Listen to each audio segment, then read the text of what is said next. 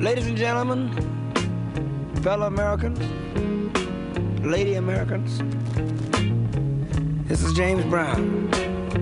I want to talk to you about one of our most deadly killers in the country today. I had a dream the other night and I was sitting in my living room. Just dozed off to sleep, so I started dreaming. I dreamed I walked in a place and I saw a real strange, weird object standing up talking to the people. And I found out it was heroin, that deadly drug that go in your vein. He said, I came to this country without a passport. Ever since then, I've been hunted and sought. My little white grains are nothing but waste, soft and deadly and bitter to taste. But I'm a world of power, and all know it's true. Use me once, and you'll know it too. I can make a mere schoolboy forget his books. I can make a world famous beauty neglect her looks. I can make a good man forsake his wife, send a greedy man to prison for the rest of his life. I can make a man forsake his country and flag. Make a girl sell her body for a five dollar bag. Some think my adventure's a joy and a thriller, but I'll put a gun in your hand and make you a. In cellophane bags, I found my way to heads of state, to children at play. I finance in China, ran in Japan. I'm respected in Turkey, and I'm legal in Siam. I take my addicts and make them steal, borrow, beg. Then they search for a vein in the arm or the leg. So be you Italian, Jewish, black or mix. I can make the most virile of men forget their sex.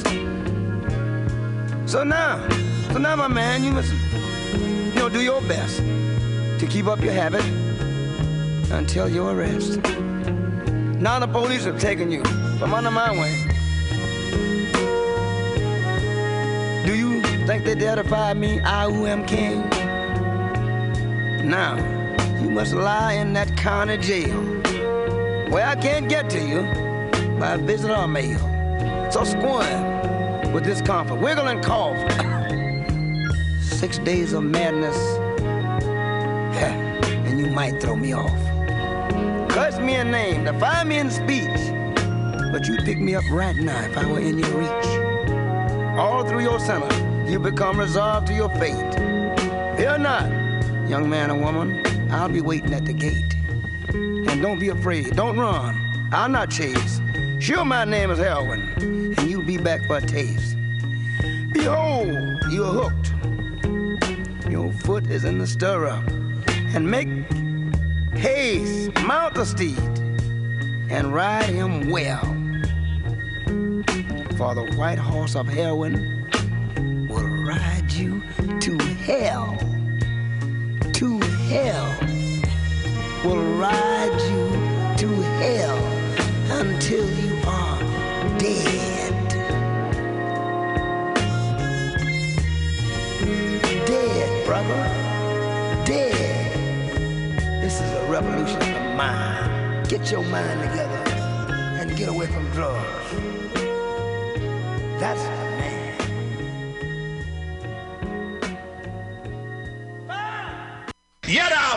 trained, best educated, best equipped, best prepared troops refuse to fight. Matter of fact, it's safe to say that they would rather switch than fight.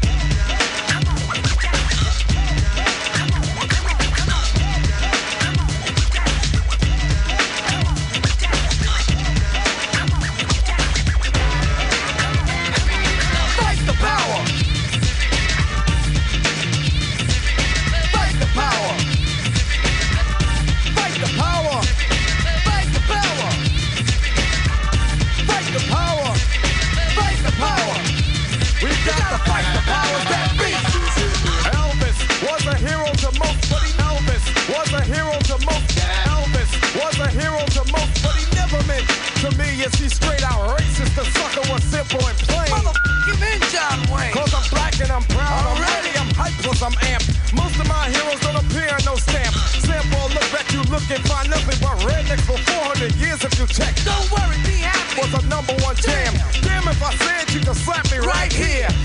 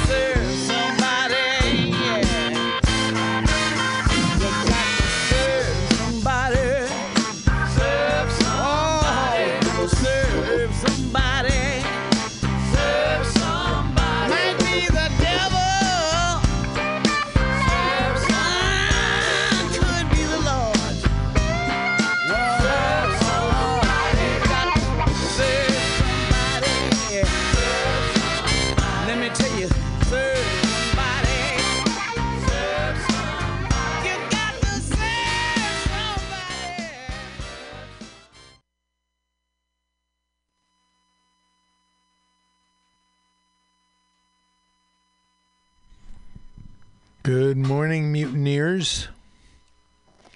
This is The Bee, and you're listening to Labor and Love Radio every Saturday morning between 12, 10 and 12 down here at Mutiny Radio, corner of uh, Florida and 21st.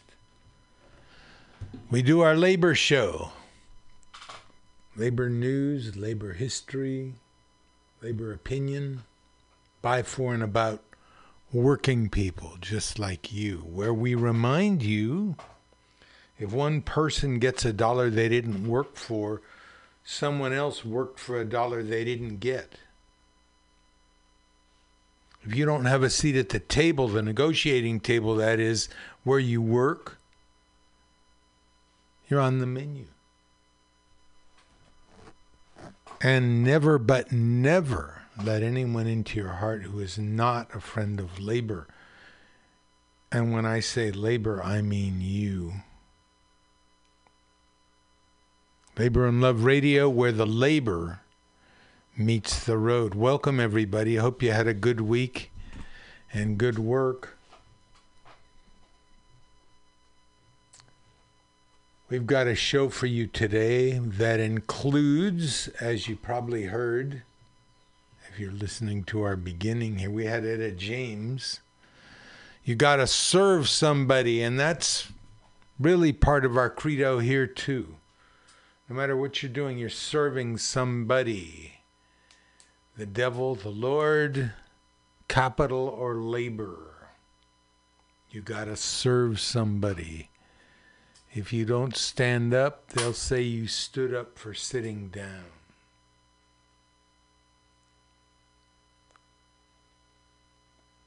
Prior to that, we had Fight the Power with Public Enemy.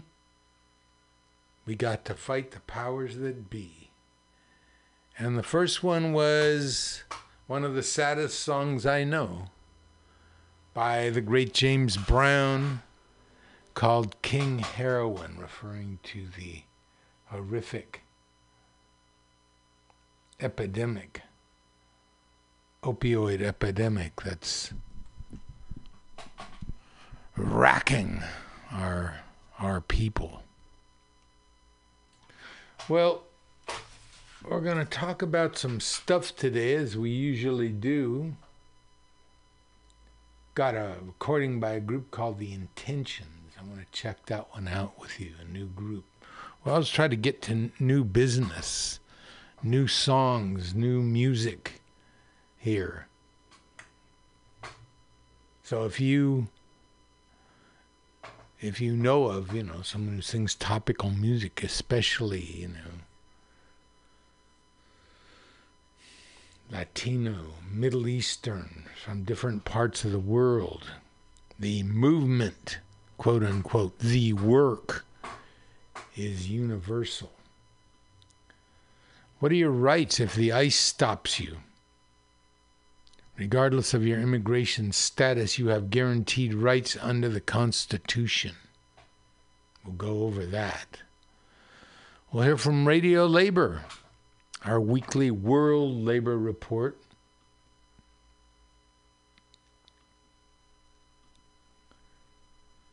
Look at some voices of labor, history of the working class. Today in labor history, J- July 20th, the 19th, we'll go over some of the others. On labor notes, we got viewpoint as Big Three negotiations open. Which way forward for the auto workers?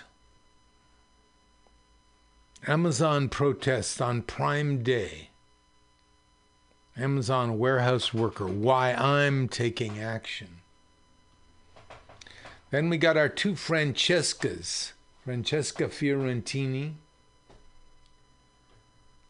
and Franchesca Ramsey. We've got a poem by our own station manager, Pam Benjamin, thinking about Marxism and the analysis of capitalism from the point of view of the worker. First time on the radio. And then we had the intentions. Well, we'll go look at them. Ah. Well, let's look at our credos. I was I referred there to our credos here on Labor and Love Radio. So let's bring them up. Sometimes I forget to uh, say them by the time we're, you know, at the end of the show. We don't have time. But here they are. These are simple things that we take for granted on this show. Hopefully, you do too. Utah Phillips talking about child labor. Well, kids don't have a little brother working in the coal mine. They don't have a little sister coughing her lungs out in the looms of the big mill towns of the Northeast. Why? Because we organized. We broke the back of the sweatshops in this country. We have child labor laws. They were not benevolent gifts from enlightened management. They were fought for, they were bled for, they were died for by working people, by people like us. Kids ought to know that. That's why I sing these songs. That's why I tell these stories. Damn it. No root, no fruit. Let's do one more here. And later on, we'll come back to our credos. When the penalty for aborting after rape is more severe than the penalty for rape, then you know it's a war on women. this is kind of a standard way that people have of looking at uh, crimes like rape and coupling them with abortion rights for women. There's no man involved. The woman gets raped, it's her fault. The man may or may not be involved. The woman is pregnant, the man may or may not be involved. But if he isn't, the woman is a criminal if she wants to control her own body. Say it again. Anyone who is not in control of their own body is a slave. Period. That's simple. And you can't have slavery without a police state. Tip of the hat to to um, Thom. He went and saw a lecture by Thom Hartmann about uh, policing. The origin of police, especially in the southern states, was as to keep to catch runaway slaves or to keep people subjected. That's how it works. Okay, you want to have uh, slavery, then you got to have police who are going to go get people for being slaves, force them to be slaves. Here's a little poetry. I'm going to play the next set, include a little poetry. A poet, uh, very popular in the 20th century, probably just as popular now among people who who follow poetry, who who's have poetry part of their lives. Dylan Thomas, the Welsh poet, uh, one of the greatest lyric poets in English anytime, uh, died at the age of 39, drank himself down to death. Anyway, this one is about struggling for what's good. Do not go gentle into that good night. Old age should burn and rave at close of day. Rage, rage against the dying of the light. Though wise men at their end know dark is right, because their words had forked no lightning, they do not go gentle into that good night. Good men the last wave by, crying how bright their frail deeds might have danced in a green bay. Rage, rage against the dying of the light. Wild men who caught and sang the sun in flight, and learned too late they grieved it on its way. Do not go gentle into that good night. Grave men near death, who see with blinding sight, blind eyes could blaze like meteors and be gay. Rage, rage against the dying of the light. And you, my father, there on the sad height, curse, bless me now with your fierce tears, I pray. Do not go gentle into that good night. Rage, rage against the dying of the light.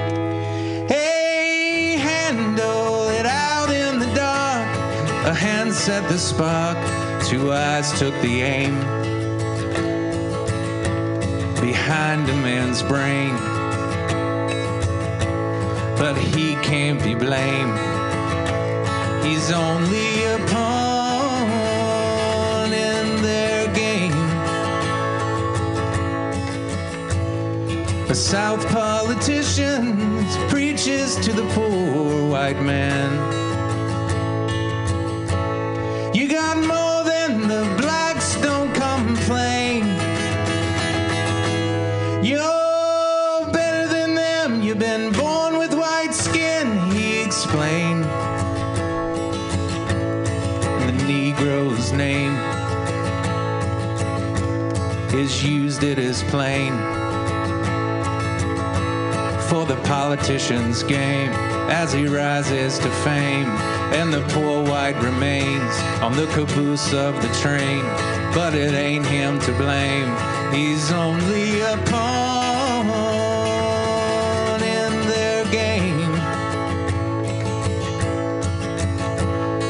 The deputy sheriffs The soldiers, the governors get paid.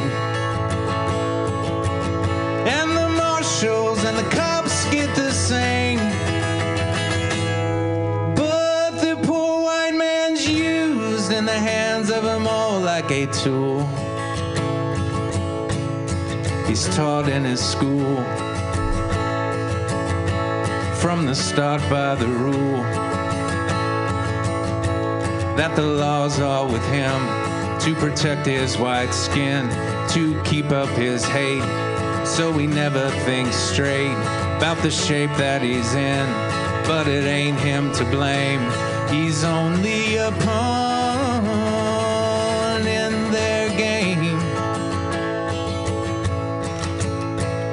From the poverty shacks, he looks from the cracks to the tracks. and the hoofbeats pound in his brain. He's taught how to walk in a pack, shoot in the back with his fist in a clench, to hang and to lynch, hide neath the hood, to kill with no pain, like a dog on a chain. He ain't got no name but it ain't him to blame. He's only a pawn in their game. Today, Medgar Evers was buried from the bullet he caught.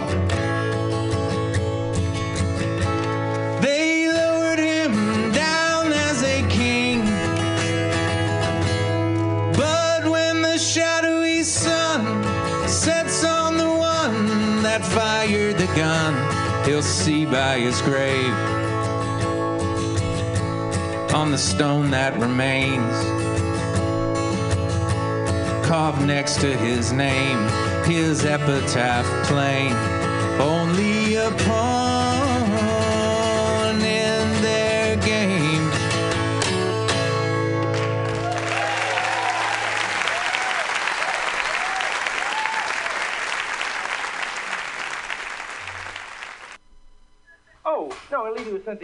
one light. Give me, uh, just let me just one, Alan. Lord, one and a half, a half minute, just, and I'll do it in a half minute. Just one red light, one red light, and just that one light.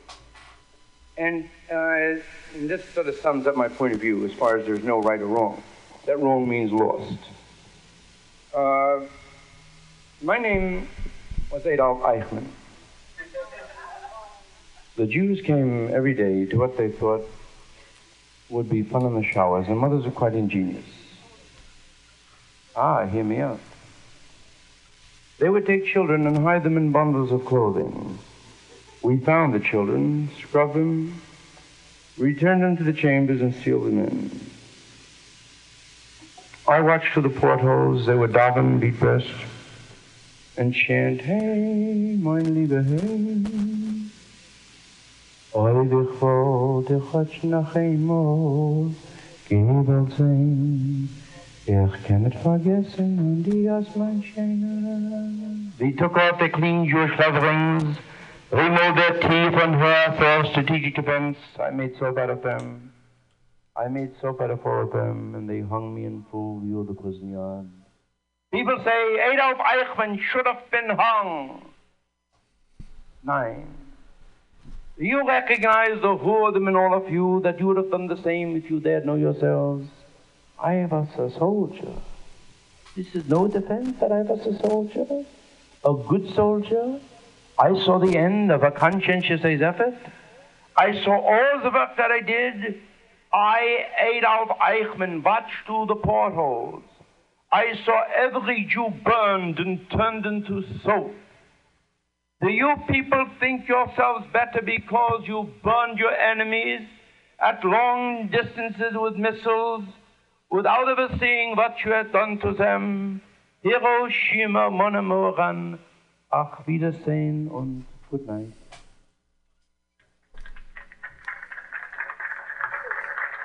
Lenny Bruce, ladies and gentlemen.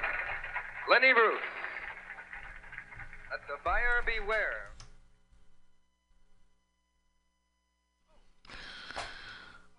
Okay, so we had uh, The great Dylan Thomas. Do not go gentle into that good night. Probably uh, his most famous poem. Uh, Thomas never made much money.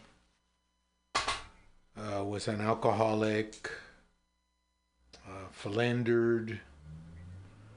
And he wrote some of the most beautiful poetry uh, ever written in English. Thomas was one of those people who could make English sing. Do not go gentle into that good night. Rage, rage against the dying of the light. Fight for what you believe in. In other words. Then we had Malvina Reynolds. Malvina Reynolds uh, singing Bury Me in My Overalls. Working people. The, the suit cost two weeks' pay, so I couldn't afford it. I'm showing up before St. Peter in my overalls as a working person. Then we had Robbie Robinson with Dylan's Only a Pawn in Their Game. Sadly, look around you, the people who are dedicated to Mr. Trump. Only pawns in his game, being used by him. And um, these people believe with all their heart and soul. It's not like an intellectual or um, an intellectual affix, um, affiliation. It's something that's beyond what we would call their self interest. They're only pawns in, their, in the game of Mr. Trump. His policies have done very little or nothing for working class whites in this country, working class anybody in this country. All right, let's. Uh, go to Radio Labor. And Radio Labor, every week we feature Radio Labor's worldwide report on the labor movement. Okay, it's done by uh, Radio Labor Engl- uh, English people, and their report covers the whole world. Let me remind you today, 6,000 working people around the world will die because of work related causes. In the United States, that number is between 250 and 350 working people who die every day from work related causes. A sobering number, I think. Uh, let's see, we're waiting for uh, Radio Labor to come in. Um, this is a poem by our own Pam Benjamin. And Pam has been. Uh,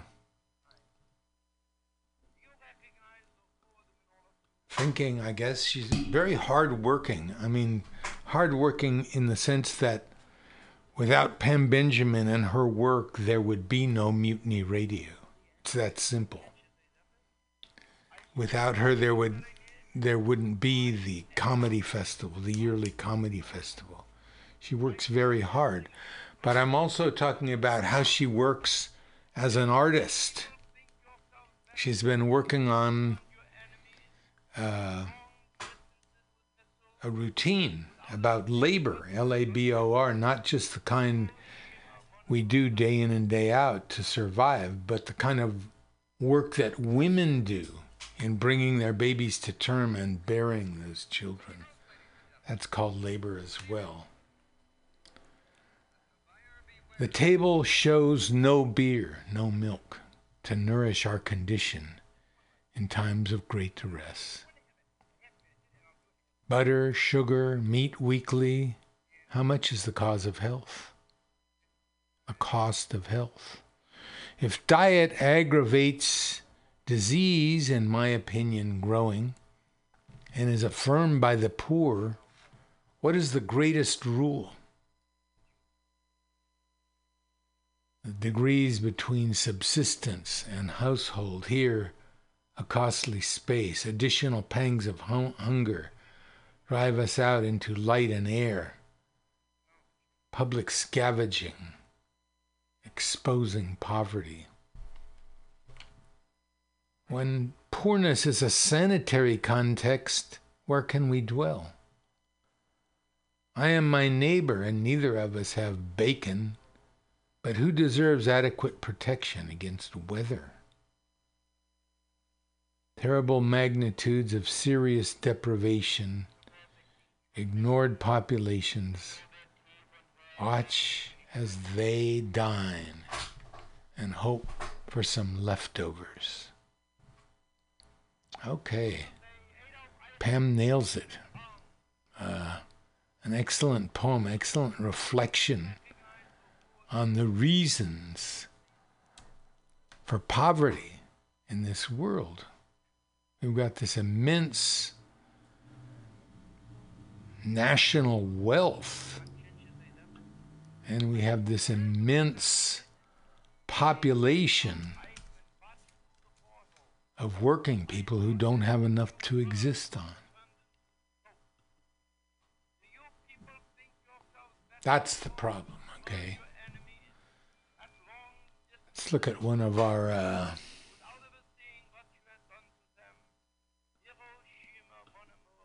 one of our credos. Okay, this one about immigrants.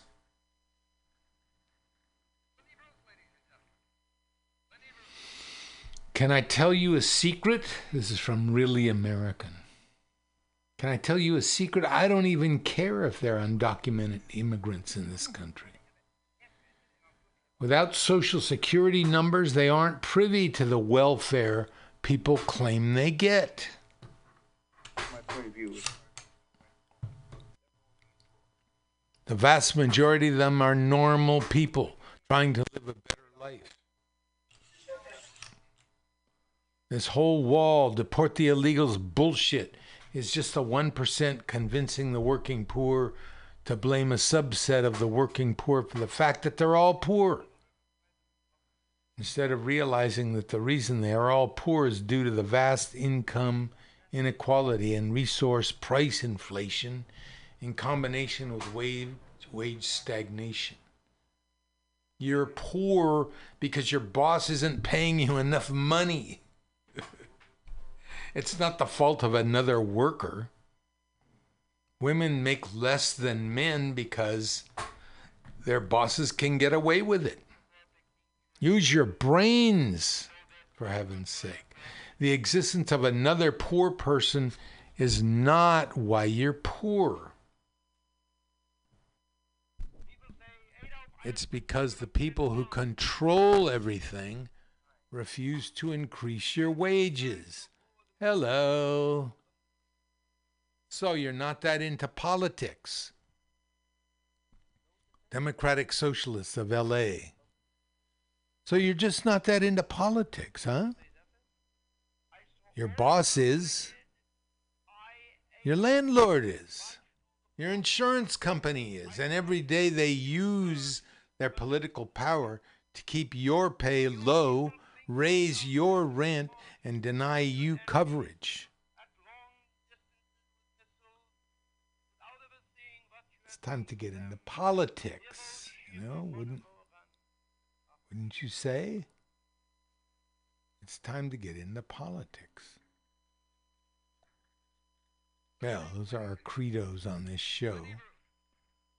Um, still waiting on radio labor. Hmm.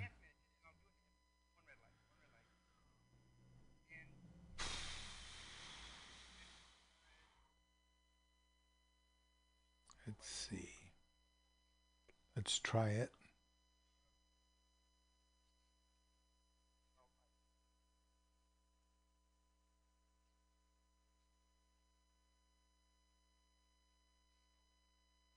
No. We want radio labor. Okay. Look at something else. Is Francesca a communist? This is one of our favorites, Francesca Fiorentini. Hey everyone, this week we are not doing a regular episode. Instead, we're going to answer your questions. We asked you to ask us anything. So I'm joined by my producers and writers, and we're going to answer your burning questions. Like, how come Francesca doesn't have her own late night show? And is Francesca a full blown communist? Answers to those questions and more right after this. Okay.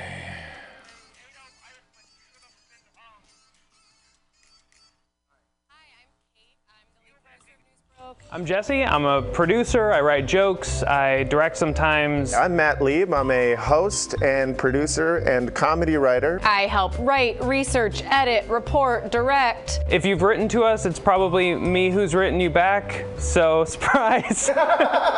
Also, I've been told that I chew very loudly at my desk because uh, I like to chew with my mouth open because I can't breathe out of my nose. Doesn't keep them from laughing at me. I also um, cheer up everyone by playing the recorder around the office, right, guys?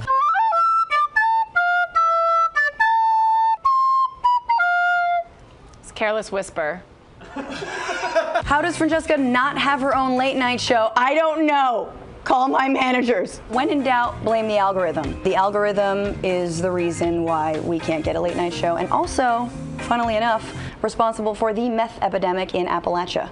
OMG, where's Francesca? Donde está mi novia Francesca? Where's Francesca? Where's Francesca? Where's Francesca? Where's Francesca? Where's Francesca? I, okay, Mr. Jewish, Italian, beautiful, handsome, Middle Eastern looking man. Hmm. Where is Francesca? The answer to the question, where's Francesca, which I get pretty much every time I do a video, uh, doing something else, all right? Otherwise, I wouldn't be hosting. Sometimes she got other things to do, and she calls on old Matty Levy boy to step in. And I'm here, and I would like you to be present with me when I am here. Question from Doom84 Can you answer where you got the name Newsbroke from? Yeah, we had a super long list. We had Splaint, we had No Filter. Yes, we can't even. Tragedy plus time, I really liked. My favorite names, honestly, were Minor Meltdown. I also liked We're All Going to Die. If I was here when they were deciding, I would have gone with the News Blues Clues. My absolute favorite was Lol Jazeera. I, to this day, maintain that that would have been the best name for Newsbroke. Welcome to Lol Jazeera in Syria today. So yeah, we took uh, the news broke sentence and we, we put it together into one word, news broke. Also, it kind of implies that, you know, uh, it's news and it's broken, like weird. Mike Hayes says, brilliant. Are you your own writer, Francesca? Either way, your delivery is always on point. Also, love the camera work slash lighting. Thank you so much, Mike. Uh, so for the camera work and lighting, we have an awesome studio crew. We have Hugo Lopez, who's behind the camera right now.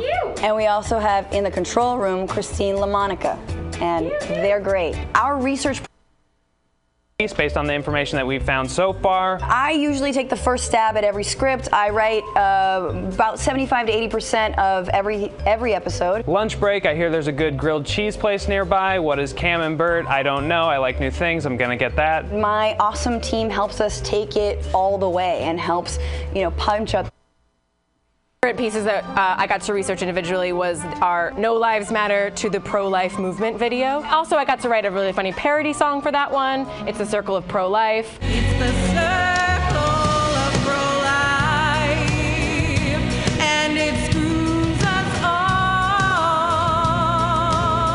Anytime I get to do music, I like it. Right, guys? Where's my recorder? Recorder? No, don't. I really like the piece that we did about uh, fake news, and we sort of found these hilarious little moments of fake newsery and weird shadow accounts and YouTube accounts trying to fake Americans into And an abnormally tiny hands.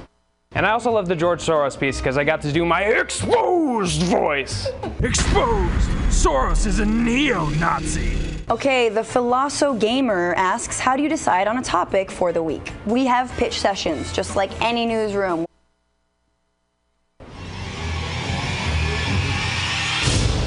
Benjamin Johnson asks, news broke, when is the next time you will do a comedy sketch? I love the explainers, but I feel like you haven't done a sketch in a long time. I miss them. It's because... Specific things do you enjoy about it? I don't know. I have the best job ever. I get to work with hilarious and super duper smart people. Francesca's an amazing reporter and I was hoping we'd get some answer to the question Is Francesca a communist? But um, it's more just a celebration of, of the Newsbroke group and their point of view. Um, how about this one? It's time to end welfare as we know it and get those greedy chiselers off the dole. It's time to end welfare as we know it. Teach them a little self control. For far too long, we've allowed these corporate hogs to belly up to the public trough. No more welfare as we know it. No more handouts. Cut them off. Now we should all be irate at this huge welfare state, right here in this mightiest of nations. AFDC is disgraceful to me. I'm talking aid for dependent corporations. Free enterprise, ha, the cruelest of lies. It cost us 200 billion just last year. If they paid their fair share, we'd have billions to spare. It's time to tell them the buck stop here. Let's consider Charlie Hurwitz, the CEO at Maxam, holding redwood forests hostage in a vicious little tax scam. It's clear cut we picked up the tab for Charlie's union busting, then paid him to pollute our water. Jesus, that's disgusting. Charlie won't repay 500 million that he stole from a Houston SNL. What say we kick him off the dole? It's time to end welfare as we know it and get those greedy chiselers off the dole. It's time to end welfare as we know it. Teach them a little self control. For far too long, we've allowed these corporate hogs to belly up to the public trough. No more welfare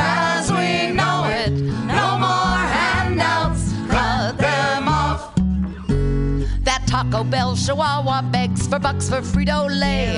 And Poppin' Fresh from Pillsbury needs more dough every day. that thief Ronald McDonald and his sidekick Mayor McCheesy hamburglerize our treasury in ways that make me queasy. That nasty little mermaid took tax dollars overseas to hire thugs to bring poor Haitian workers to their knees. It's time to end welfare as we know it and get those greedy chiselers off the dole. It's time to end welfare as we know it. Teach them a little self control. For far too long, we've allowed these corporate hogs to belly up to the public trough. No more welfare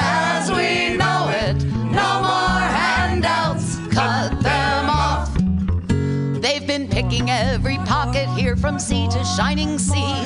We must intervene to break this cycle of dependency. ADM and Cargill, General Motors, Ford and Boeing, ITT and Lockheed, and that welfare line keeps growing, growing, growing. Now Congress says we can't afford to subsidize the needy. But before we slash the safety net, let's tell the truly greedy.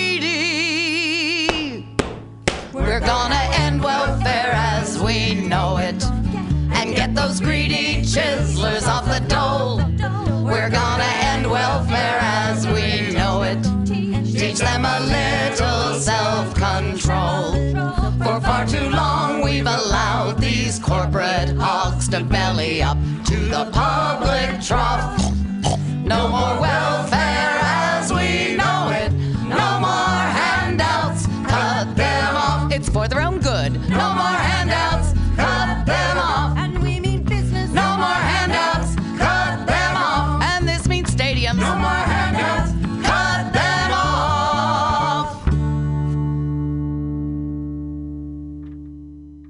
America, I've given you all, and now I'm nothing. America, $2.27, January 17th, 1956. America, I can't stand my own mind. America, when will we end the human war? Go fuck yourself with your atom bomb. I don't feel good, don't bother me. I won't write my poem until I'm in my right mind. when will you be angelic? When will you take off your clothes? When will you look at yourself in the, through the grave? When will you be worthy of your million Christs? America, why are your libraries full of tears? America, when will you send your eggs to India? I'm sick of your insane demands. When will you reinvent the heart? When will you manufacture lambs? When will your cowboys reach Spangler? When will your dams release the flood of eastern tears? When will your technicians get drunk and abolish money? When will you institute religions of perception in your legislatures? When can I go into the supermarket and buy what I need with my good looks? America, after all, it is you and I who are perfect, not the next world. Your machinery is too much for me. I don't want to work for a living.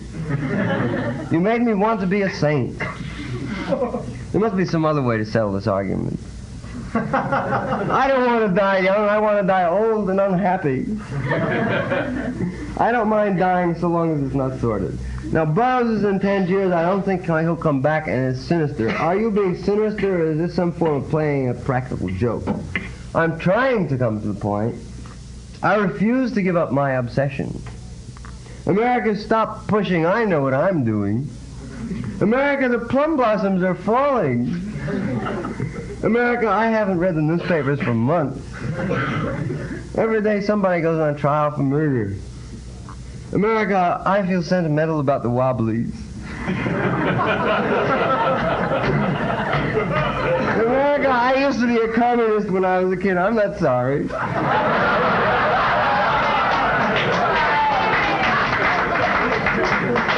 I smoke marijuana every chance I get. Only two dollars and twenty-seven cents. I don't want to work. Maybe it's looking for the job. I can't study anymore. I'll never teach for a living. I sit in my house for days on end without going out. When I go to Chinatown, I get drunk and never get laid. My mind is made up. There's going to be trouble. Seen me reading Marx. The American flag is absolutely meaningless to me still just as it was in the 30s. I won't say the Lord's Prayer. I have mystical visions and cosmic vibrations. America, I still haven't told you what you did to Uncle Max after he came over from Russia. I'm addressing you. Are you going to let your emotional life be run by Time magazine? I'm obsessed by Time magazine. I read it every week. Its cover stares at me every time I pass the corner of northwest of Sutter Street and Montgomery Street. I read it in the basement of the Berkeley Public Library. Time magazine is always telling me about responsibility. Businessmen are serious. Movie producers are serious. Everybody's serious but me. It occurs to me that I am America. I am talking to myself again.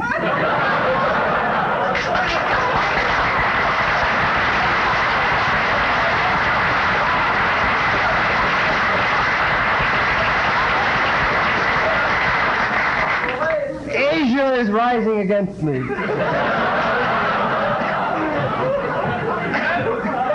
I haven't got a Chinaman's chance. I had better consider over my natural resources. My natural resources consist of two sticks of marijuana, millions of genitals, an atom bomb, and 2,500 mental institutions.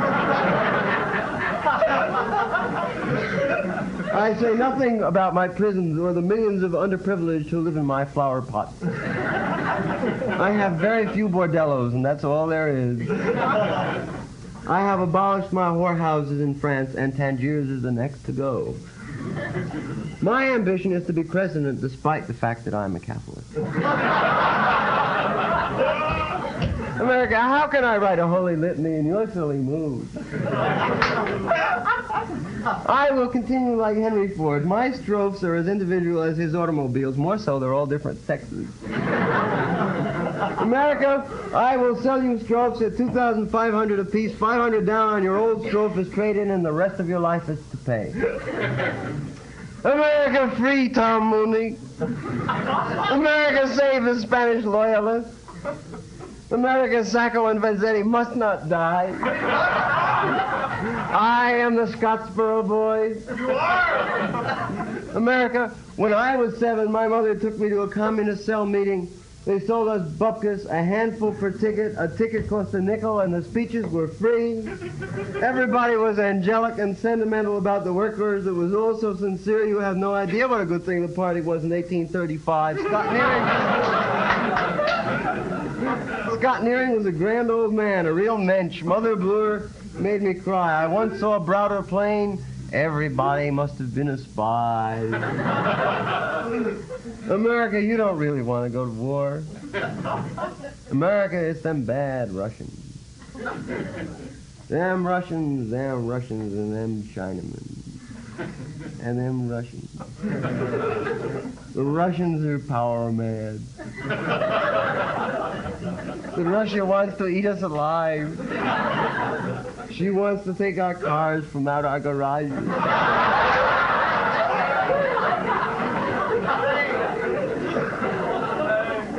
Her wants to take our factories. Her wants to corrupt our college girls. Her wants to put us all in slave labor camps. Her wants to emaciate us like skeletons. Her wants Malenkov or Bulganin or somebody to be our boss. Her wants to dictify us. Him big bureaucracy running our filling stations. That no good. Look, make Indians learn read. Ha! Him need niggers. Vote. Her make us all work 16 hours a day. Help! America, this is quite serious. America, this is the impression I get from reading the newspaper. America, is this correct? I'd better get right down to the job. It's true, I don't want to join the army or turn lathes and precision parts factories. I'm nearsighted and psychopathic anyway. America, I am putting my queer shoulder to the wheel.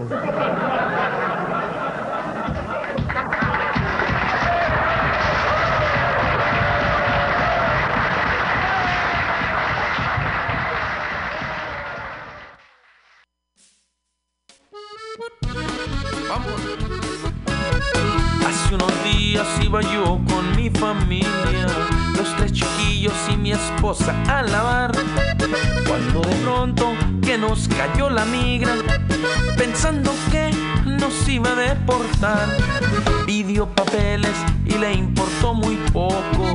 Si mi familia se quedaba abandonada, pero por eso tenga o no tenga papeles, hay que saber sus derechos para poderse defender. No tenemos que mostrar ningún papel, no tenemos que decirle nada a nadie, menos a la amiga, menos a la amiga. Y si la agarran, usted ya sabe qué hacer. Tenemos derecho de mantener silencio, tenemos derecho de hablarle a un abogado. No tenemos que firmar un documento, porque seguro es para la deportación. Si vi a la migra ojeando por la calle, siga adelante como si no existiera. Porque aunque buscan a quien se ve latino, persiguen a quien empiece a correr. Póngase trucha, tenemos el derecho de andar sin ninguna identificación. Sea cordial y no de información, que la puede ser su salvación. No tenemos que mostrar ningún papel, no tenemos que decirle nada a nadie, menos a la migra, menos a la migra. Y si la agarran, usted ya sabe qué hacer. Tenemos derecho de mantener silencio. Tenemos derecho de hablarle a un abogado. No tenemos que firmar ni un documento. Porque seguro es para la deportación. Ay, ay, ay. Lucha raza. Que tenemos mucho más derecho del que nos damos cuenta. Órale, hágalo valer. Usted también paga impuestos. Sobres. Es cierto que es muy bonita la confianza, pero la migra ella se aventaja. Tratan de usar el miedo o la amistad para así ver qué información le sacan. Solo la unión sabemos que la fuerza de nuestra tierra nunca nos van a sacar. Tenemos mucho más poder del que pensamos. Pronto nos educamos y cambiamos hoy la ley. No tenemos que mostrar ningún papel. No tenemos que decirle nada a nadie. Menos a la migra, menos a la migra. Y si la agarran, usted ya sabe qué hacer. Tenemos derecho de mantener silencio. Tenemos derecho de hablarle a un abogado. No tenemos que firmar ni un documento.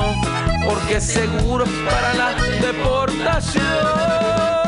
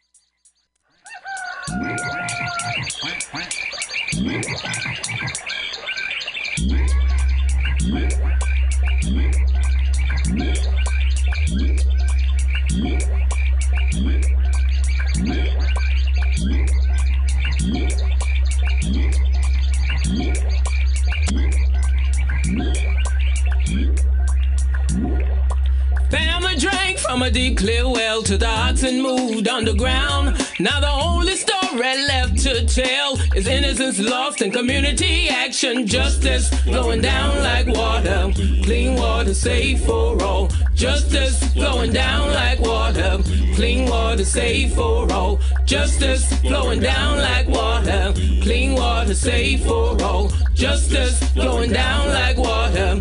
Clean water safe for all. County gave new industry water. Will they waste, pollute, then move away? They won't pay us. Drinking arsenic in our wells each day. Justice flowing down like water. Clean water safe for all. Justice flowing down like water. Clean water safe for all. Justice flowing down like water. Clean water safe for all. Justice flowing down like water. Clean water safe for all. Industry uses water up a river. Trickle left when it comes through town. So much careless building and cutting. Healthy rivers greatly clogged and brown. Justice flowing down like water. Clean water safe for all. Justice flowing down like water. Clean water safe for all. Justice flowing down like water. Clean water safe for all. Justice flowing down like water. Clean water safe for all. Little girl don't read so well. There's a lot that she'll never see. Some say it's the mercury in the fish of mama Power plants poisoning you and me. Justice flowing down like water. Clean water safe for all. Justice flowing down like water. Clean water safe for all. Justice flowing down like water. Clean water safe for all. Justice flowing down like water. Clean water safe for all. Justice flowing down like water. Clean water safe for all. Justice flowing down like water. Clean water safe for all. Justice flowing down like water. Clean water safe for all. Justice flowing down like water. Clean water safe for all. Clean water safe for all. Clean water safe for all. Clean water safe for all. Clean water safe for all. Clean water safe for all. Clean water safe for all.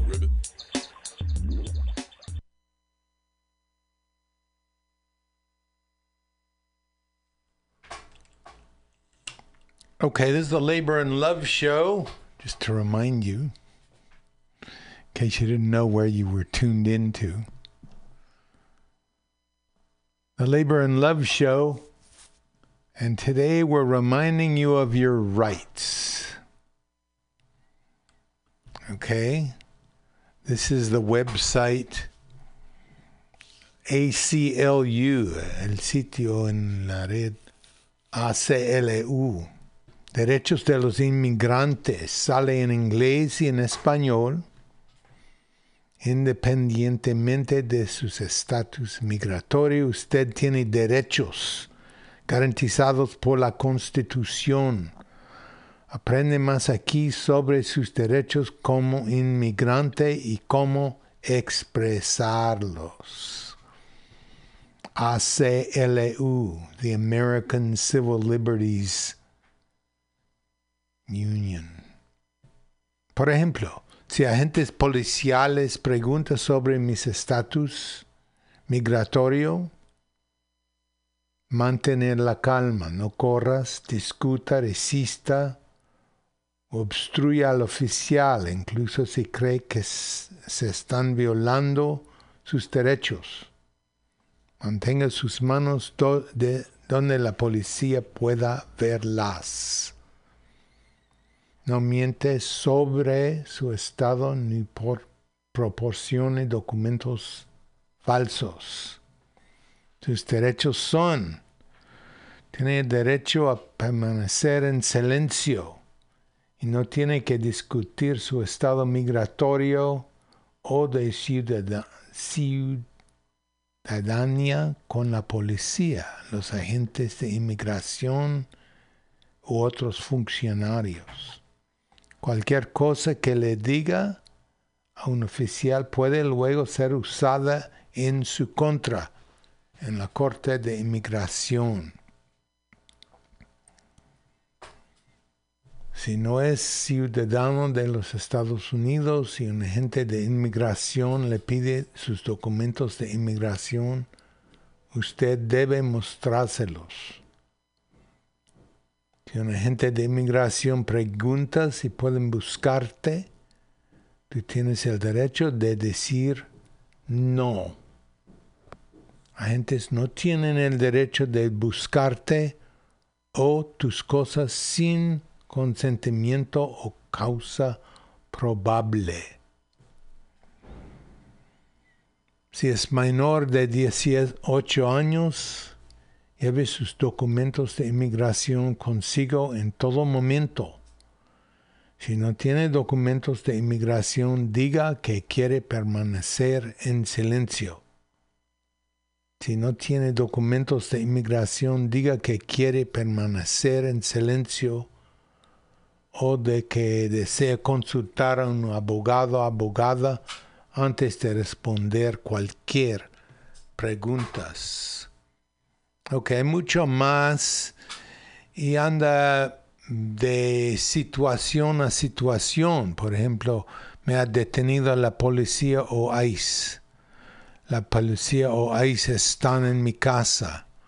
Necesito un abogado. So, this site, the American Civil Liberties Union, advises people what their rights are if they're stopped by um, the ICE, the Border Patrol, we used to call it, um, or any policeman, what your rights are. And you do have rights under the Constitution. For example, you have the right to remain silent. Okay, if you don't have documents, they're advising you to remain silent. But in any case, please go to this website and find out what your rights are. El sitio eh, le describe sus derechos ante la ICE. Sí tienes derechos garantizados por la Constitución. Ok, y buena suerte. ¿Qué cosa en nuestro, nuestro país es igual a la situación en Alemania entre durante los 30, the 1930s, where a certain population is living day to day in terror. Oh, and they say, oh, concentration camps which Ms. Cortez called them, and which they are. But then people say, well, nobody's, they're not getting killed. Well, she's not talking about death camps. She's talking about concentration camps, the kind that we had during World War II. For our uh, Japanese brothers and sisters. Okay, here's where the 2020 candidates stand on labor. Now, which candidates are coming out the best for labor? Let's take a look.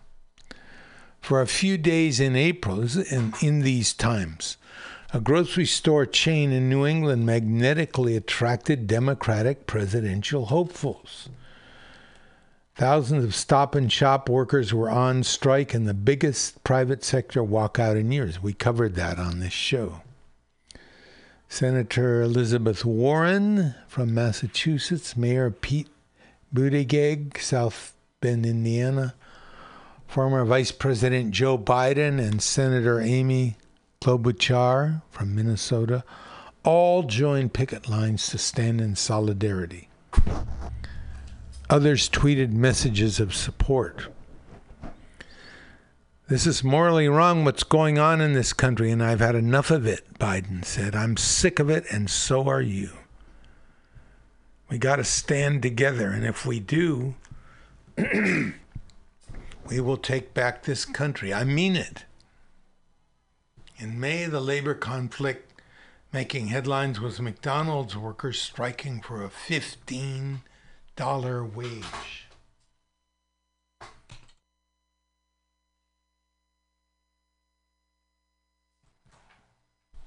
Senator Kamala Harris, Julian Castro, Bill de Blasio, Bernie Sanders, Jay Inslee joined street protests. Nearly, nearly a dozen others express, expressed support for workers. Harris said, We've got to recognize that working people deserve livable wages, Harris said, noting she once worked at McDonald's. I'd say that's progress. We've got a prominent politician nationwide who worked at McDonald's. During the primaries, the presidential candidates have always made a point of showing up at union halls and playing up ties to working people. Biden officially started his campaign at a Teamsters banquet hall, announcing he is a union man. Warren kicked off her campaign at the site of the 1912 textile workers' bread and roses strike in Lawrence, Massachusetts, also covered on this show. Klobuchar and Senator Cory Booker mention union members and their extended family while speaking to union audiences. At any rate, the Democratic Party needs to try to get labor's vote, the votes of white male working people especially, but for all working people.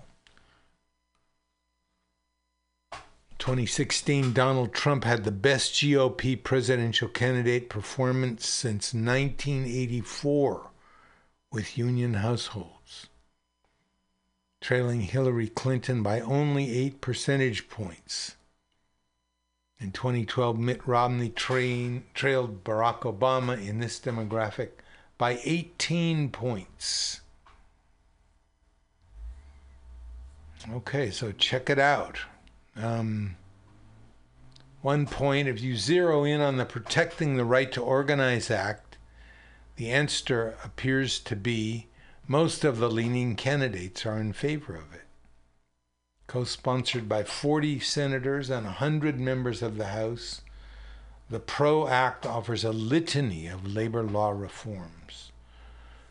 A larger context here is that the United States has among the weakest workers' rights protection of any industrialized country, on par with Myanmar, Pakistan, and Ethiopia.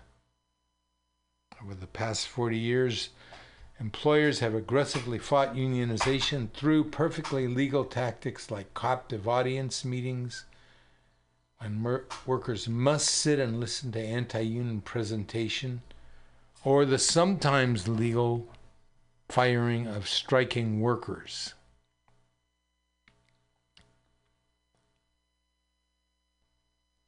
The PRO Act is a progressive smorgasbord. So let's see where the, where the people stand. This is in, in these times $15 minimum wage. And we're checking out Biden, Sanders, Warren, Harris, Buttigieg, O'Rourke, and Booker. Card check for union elections, where which makes it easier for uh, organizers to get support for elections and uh, other initiatives.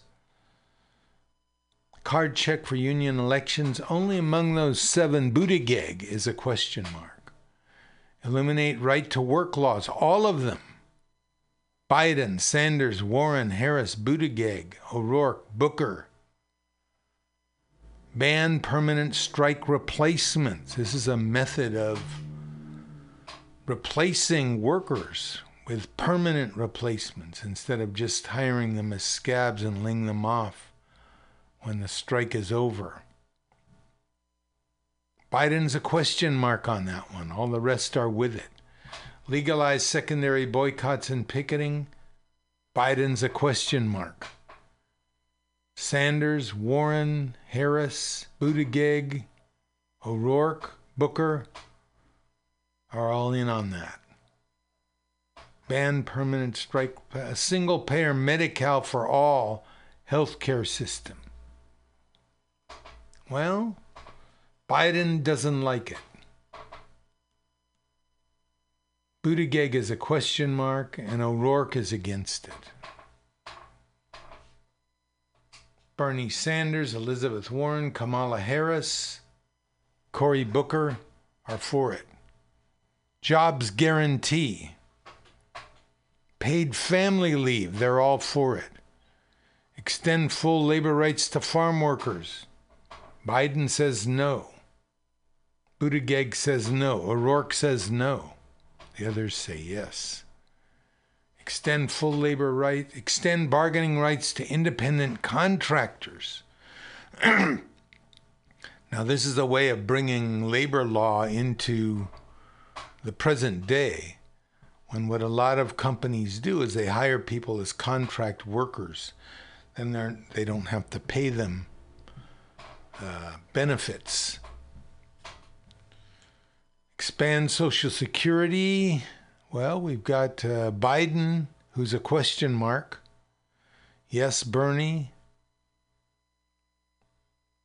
Yes elizabeth warren. Yes kamala harris. Question mark Pete Buttigieg. And Beto and Cory are in. Levy new taxes on rich people. This is how California has been able to ride out the huge losses it took during the the Great Recession. How California recovered was taxing the rich. Levy new taxes on rich people. Everybody but Biden wants it. Biden is a question mark. Require corporate boards have seats for workers. Only two of our leading Democratic candidates, Mr. Sanders and Ms. Warren, are in favor of it. The others, I don't know. Why would that be a thing? We don't know. All right, let's play some music. Um,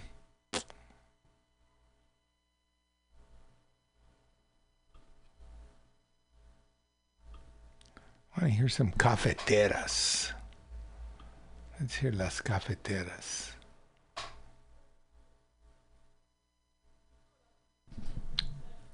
Fleetwood Mac first. Peter Green.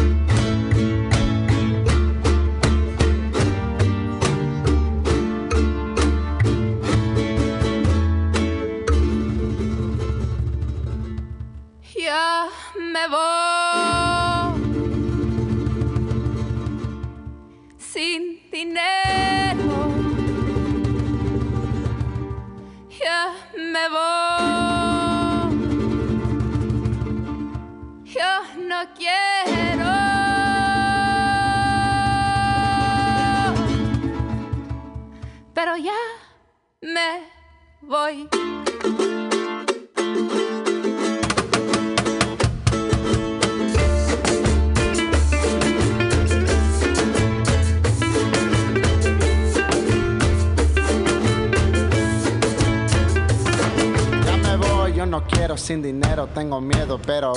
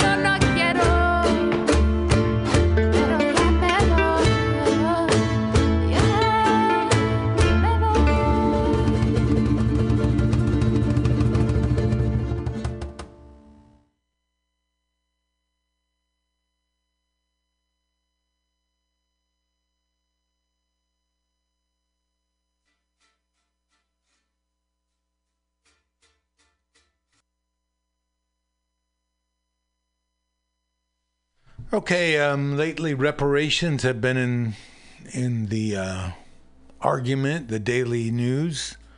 People are talking about reparations, and when we talk about this great sin of slavery, on which our country was founded and how it grew, there are all some, always some strange excuses for slavery. Slavery, like. Uh, Mr. McConnell kind of ducked the whole issue when he said that uh, he agreed with Obama about something. And the agreement is that both their families at one time owned slaves, people in their families. But Mr. McConnell added that uh, he didn't see why something that ended 150 years ago should be dealt with at all. And uh, of course, the effects of slavery are ongoing. Again, they're part of the parcel, part and parcel of what built this country. As Malcolm X said, 400 years of cheap labor, of free labor, but beyond that, the entire social and economic structure and cultural structure was built on this idea of slavery. So, this is Franchesca Ramsey, our decoded correspondent, talking about five excuses now that people have for slavery. I think we know the answer.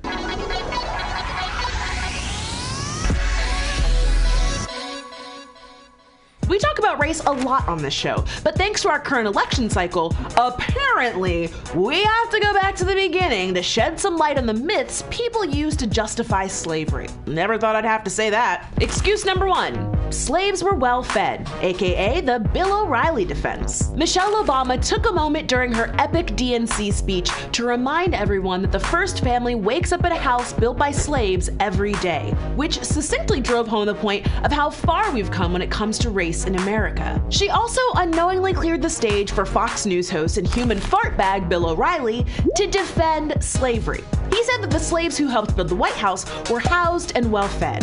This argument is similar to some masters treated their slaves well, or being a house slave wasn't so bad.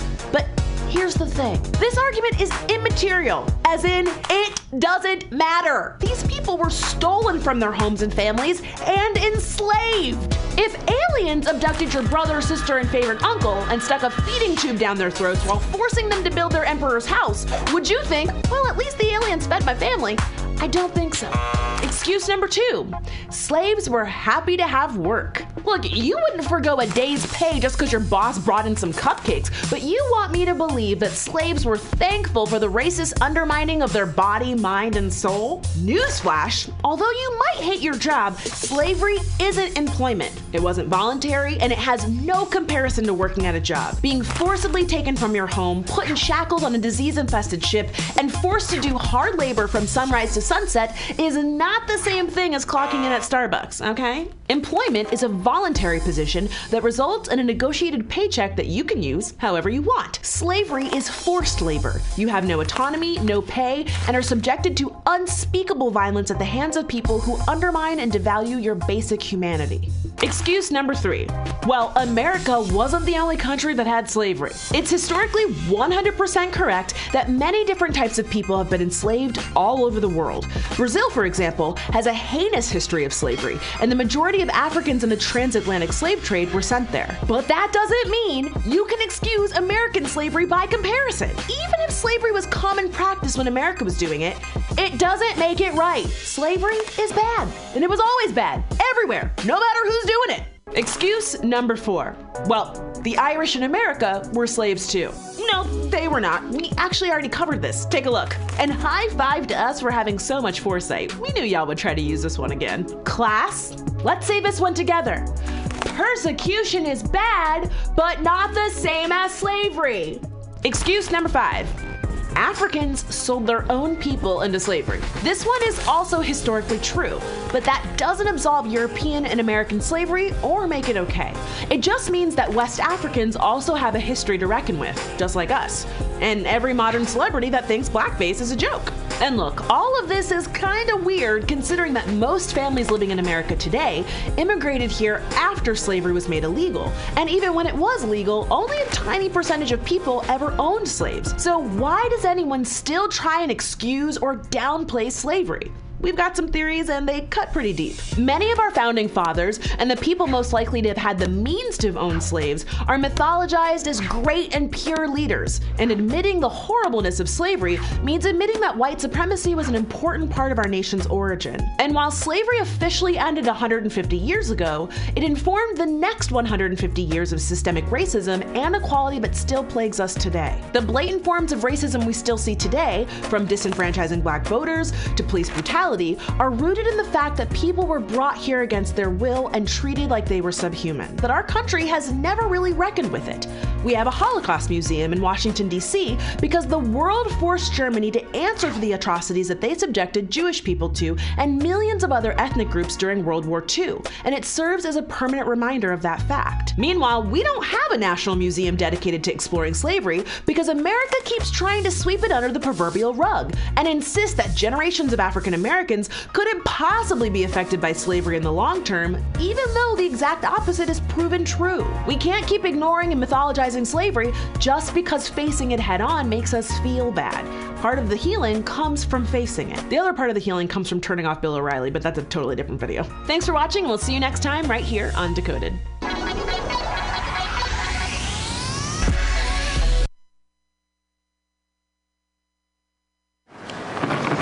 Perdona, Excuse me. Yes.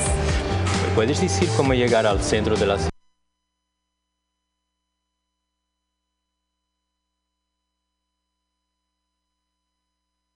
Bill Gates in the making. But if you look at the statistics, you're probably not.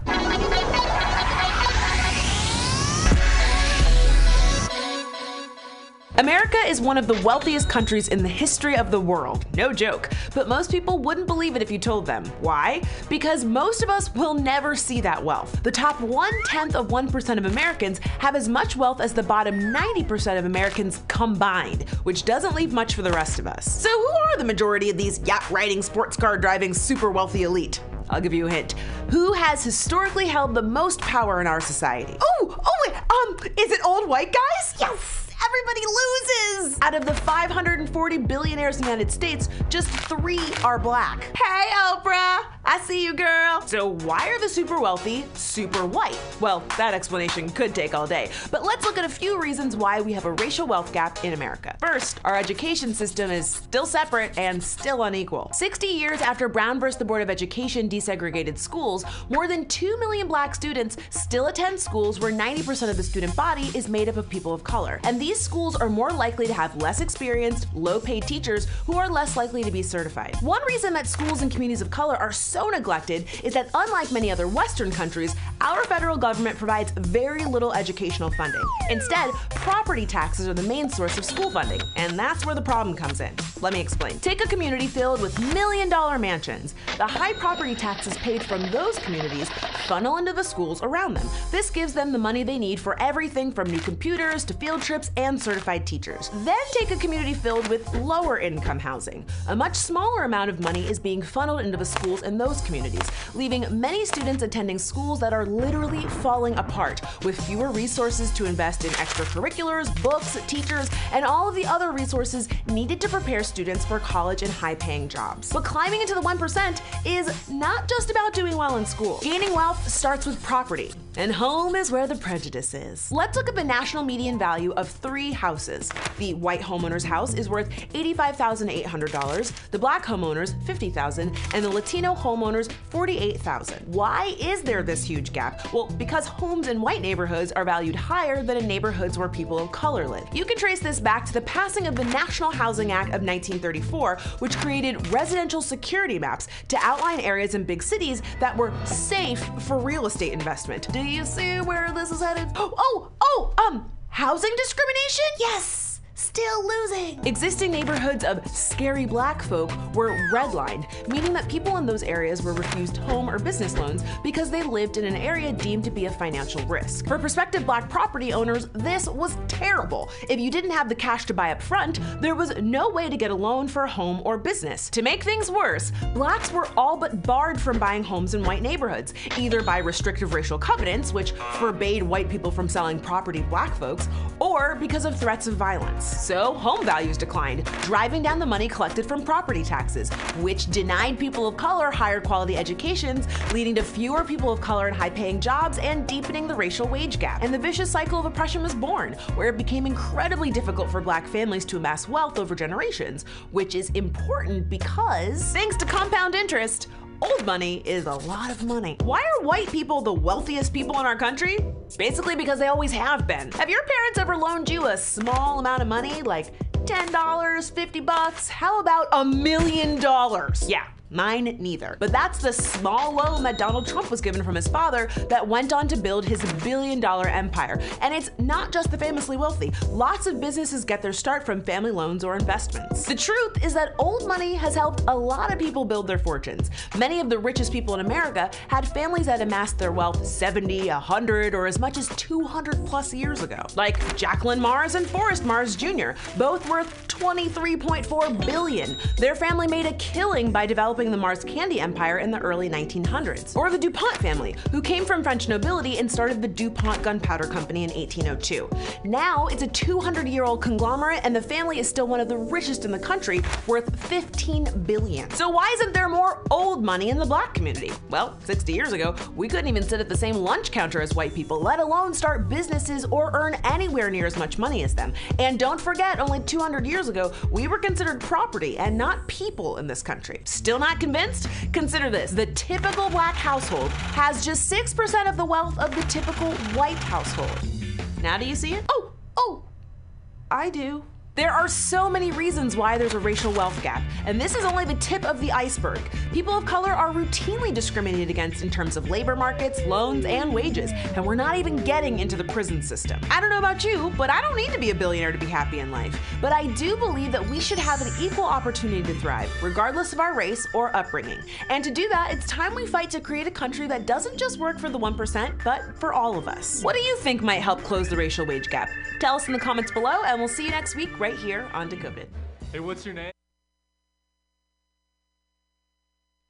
Okay, so that was Franchesca Ramsey, one of our two Francescas on this show, talking about two things excuses for slavery and why the rich are so white.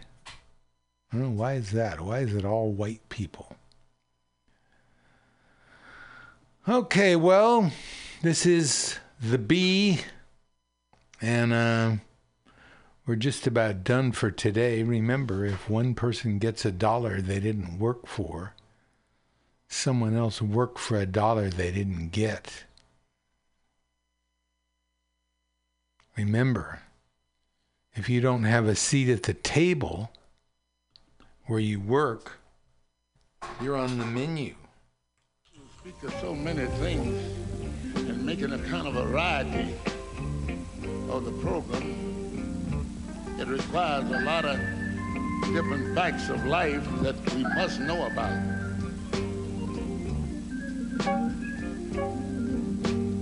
And when you think about the various This is the B, and this is earth, Willie Dixon. the various religions of the earth, the various nationalities, the various people all over the world.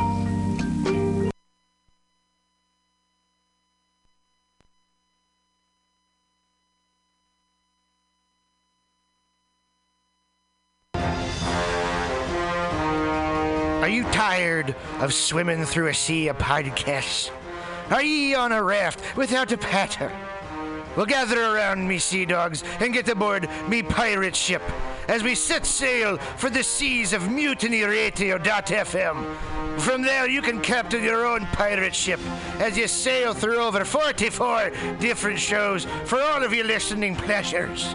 They've got live comedy to small business advice, LGBTQ friendly to sports, vinyl to gutter punk.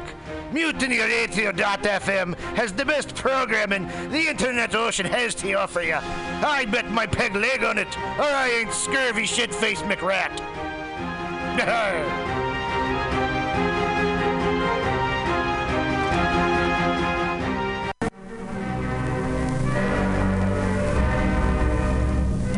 There, my friends out at Mutiny Radio. Chester Cashcock here, giving you my love and regards as well as Moofy's over there. And you know, anytime I go swimming in my vault of rare coins and piles and piles of filthy cash, I can't help but listen to Bamtastic's Comedy Clubhouse every Friday from 8 to 10. They have a fun time at Pamtastic's deep in the mission where you can laugh off your tushy every Friday for a mere $10. And $10, I mean, that's what I use to wipe my tushy with, so to wipe it off for it's in this. And if you can't make it to Mutiny Radio, don't worry, don't fret at all. You can simply download the podcast post show in the comfort of anywhere, like your Aspen summer cottage on the mountain ridge for the kayaks. Uh, Just go to podcast.pcrcollective.org or mutinyradio.fm podcasts and look for Comedy Clubhouse with a K. You can download it for free. But we'd love to see you every Friday, 8 to 10, down here at Mutiny Radio. Laugh off your tushy and save your life. Because you know what's better than laughter? Well, it's a cash cock, baby. Mm-hmm.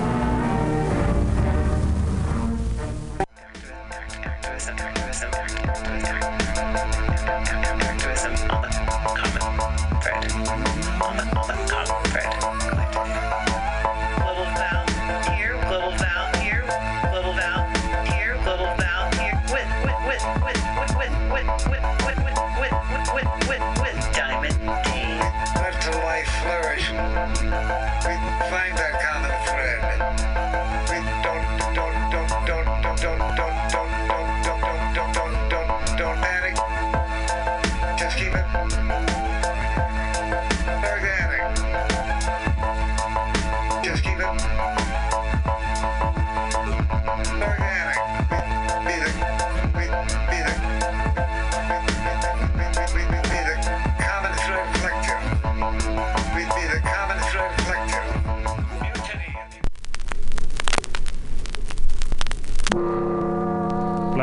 Plastic. So, so if you're in your car and you're listening to one radio station, you're radio station? You're, you're, you're filtering all, all the others. They are, they are treating in on all frequencies, and you keep them. So just listen to, to one specific fix. Saturday, Saturday to two. Really, the sound quality quality good, and you understand understand things that's playing playing. However, however, if your radio radio is not fine tuned, tuned, you might might two or two or three or more stage stations at the same time.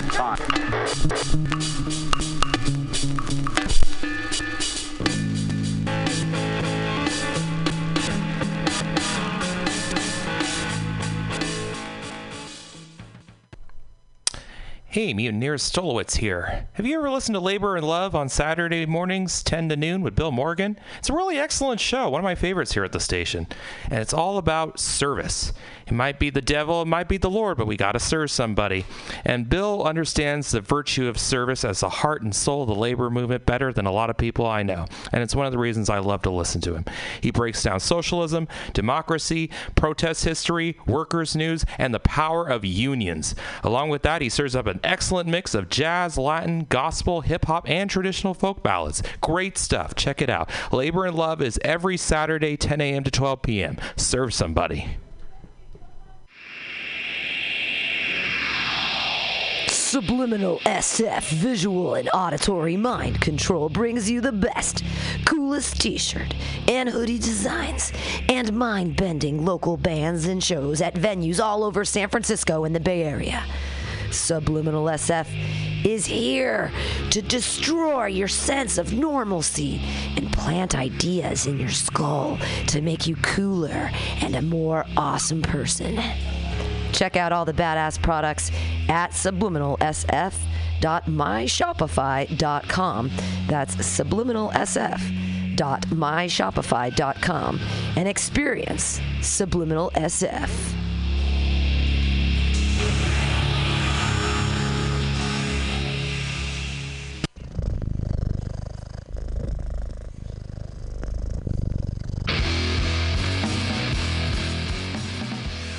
Well, hey San Francisco. If you're looking for some delicious late night food, I suggest you mosey on down to Bender's Bar. Inside, you can find counter offer, offering you amazing late night food and snacks. Try the chicken biscuit. It's like your stomach's in a tasty tornado. They have exceptionally great daily ground sustainable burgers with sides of tater tots, grilled asparagus, and delicious zucchini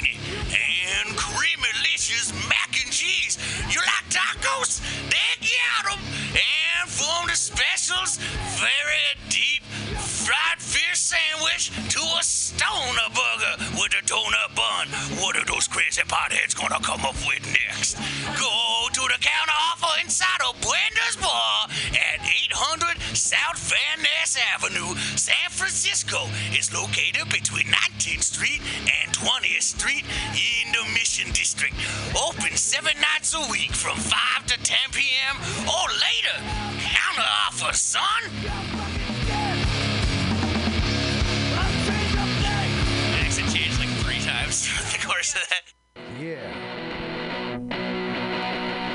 Welcome. Bender's Bar and Grill, located at 806 South Van Ness in the Mission District of San Francisco. Your favorite bar with awesome bartenders, rotating local killer.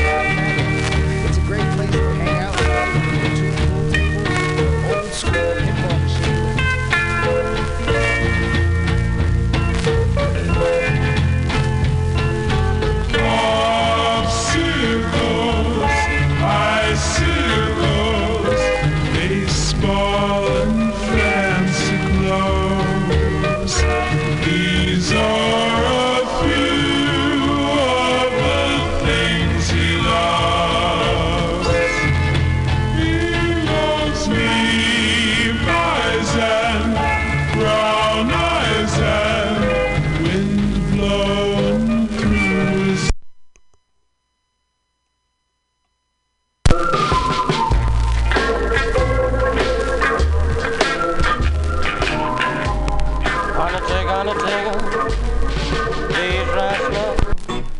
Taking the one I really love, ain't gonna bring her back no more.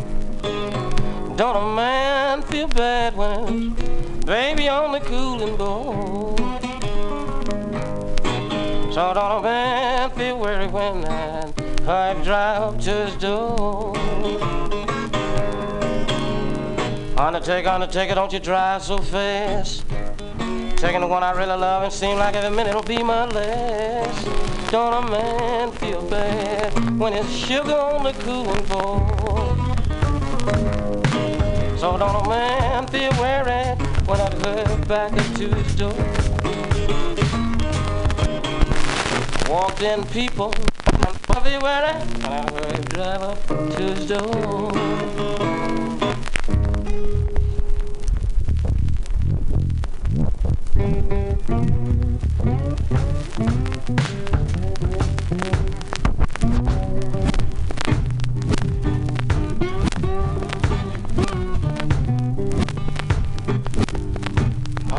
Cheers, you hard time, mother's dead, mother's dead, Lord.